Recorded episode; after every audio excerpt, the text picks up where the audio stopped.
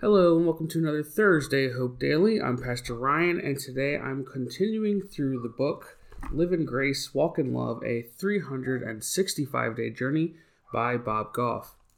Today's entry is number 82, which is titled Don't Separate into Groups What God Said Was a Family. Today, we'll be focusing on that importance of not separating the family of God into different groups and factions, exploring this idea of why it's so important and why the what we should strive for is unity in the church in the body of Christ and as children of God. When we are struggling to love our neighbor as ourselves, when we're struggling to accept certain people who act a certain way into our communities or friendship groups, I think it's important to remember this idea of family that comes up so much in the Bible because I think that we all know what it's like to have difficult time with family members. But I think that we also know, we understand kind of almost instinctively the difference in dealing with a difficult family member versus dealing with a difficult friend or a difficult person that we just met for the first time. And I think one of the major differences is that when we're dealing with a difficult stranger, it feels like this is temporary, this is optional, I can walk away with this very easily. And when we're de- dealing with a difficult family member, it feels like we have to figure out how to make it work. We have to figure out how to tolerate that person, how to love that person. And it is much more difficult. It takes a lot more strain in that relationship before people typically are prepared to end those relationships. And I think that that is why family is intentionally used as the framework for the people who are following God. And I think that we need to remember that more often because when we're dealing with difficult people who we have a hard time loving in the context of following Christ, we have to have that sense of this is not optional the way that we do with family members. We can't survive the treacherous landscape of trying to love everyone, especially our family under God, if we let this instinct that we can just walk away from most of those relationships continue to survive in our hearts, right? We have to make this shift where we see the people of God as family members, and then that relationship becomes much harder to sever. It becomes much more durable because that's how we're built. That's how our cultures around the world have survived for so long because the family unit is typically so strong and it becomes the anchor of many communities. So I think it helps us to become better lovers of our fellow children of God, to remember that as Christians, we're all part of the same body of Christ, the same family of God. We believe in the same God, the same Savior, the same Holy Spirit.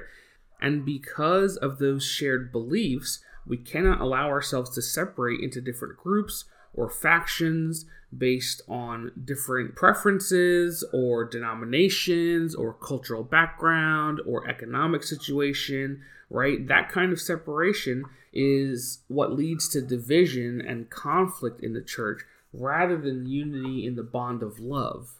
The scripture that Bob Goff uses for this entry is Revelation chapter 7 verse 9 which reads After this I looked, and there before me was a great multitude that no one could count, from every nation, tribe, people, and language, standing before the throne and before the Lamb. This is an extremely powerful image of what the family of God can look like. It shows us that in God's kingdom, there are no divisions based on nationality, ethnicity, or language, that every nation, every tribe, every people come together in this final count, this great multitude coming before the Lord, before the Lamb, before the throne.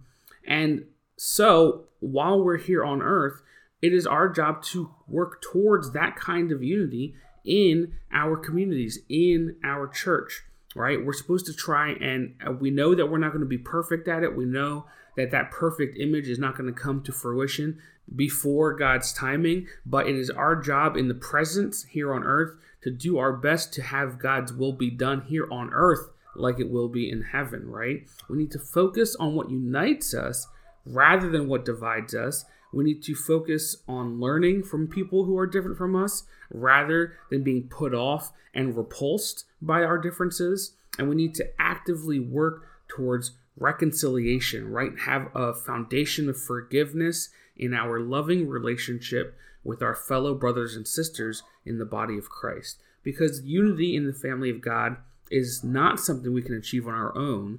We also need to make sure we're praying, that we're leaning on God, that we're leaning on His understanding and not our own, that we're leaning on the Holy Spirit that is at work in our lives, and using it to help ourselves grow closer to one another and have that bond of family, not just associates, not just acquaintances of God, but a family of God. Bob Goff puts it this way he writes, He said we were brothers and sisters, that we belong to one another, and we don't need to settle for just tolerating one another. Sure, family members don't always see eye to eye, and there are times we might not even choose one another, but still, try. And that's right there the difference between family and friends and family and friends and strangers is that we often settle in our culture for tolerating strangers who are different from us. But God calls us to a higher calling. We are not to settle for tolerance. We are only to settle for true relationship and love, especially when we're talking about the body of Christ, the, the family of God. And so in that family, there are people we do not know, and there are people we do know who we have had very difficult times with, and we cannot settle for tolerance. Tolerance can feel like a really lofty goal in and of itself, but we have to strive for love. We have to strive for true relationship.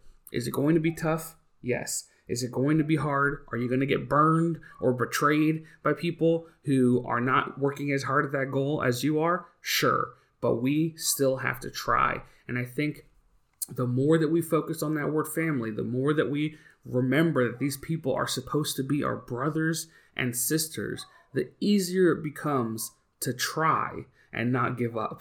And so I pray that for you and for me, that we will keep this image from Revelation 7 9 in our heads of the beautiful, unified family of God at the end of time, and we will strive to do whatever we can to bring that image closer to reality here and now in our lives today.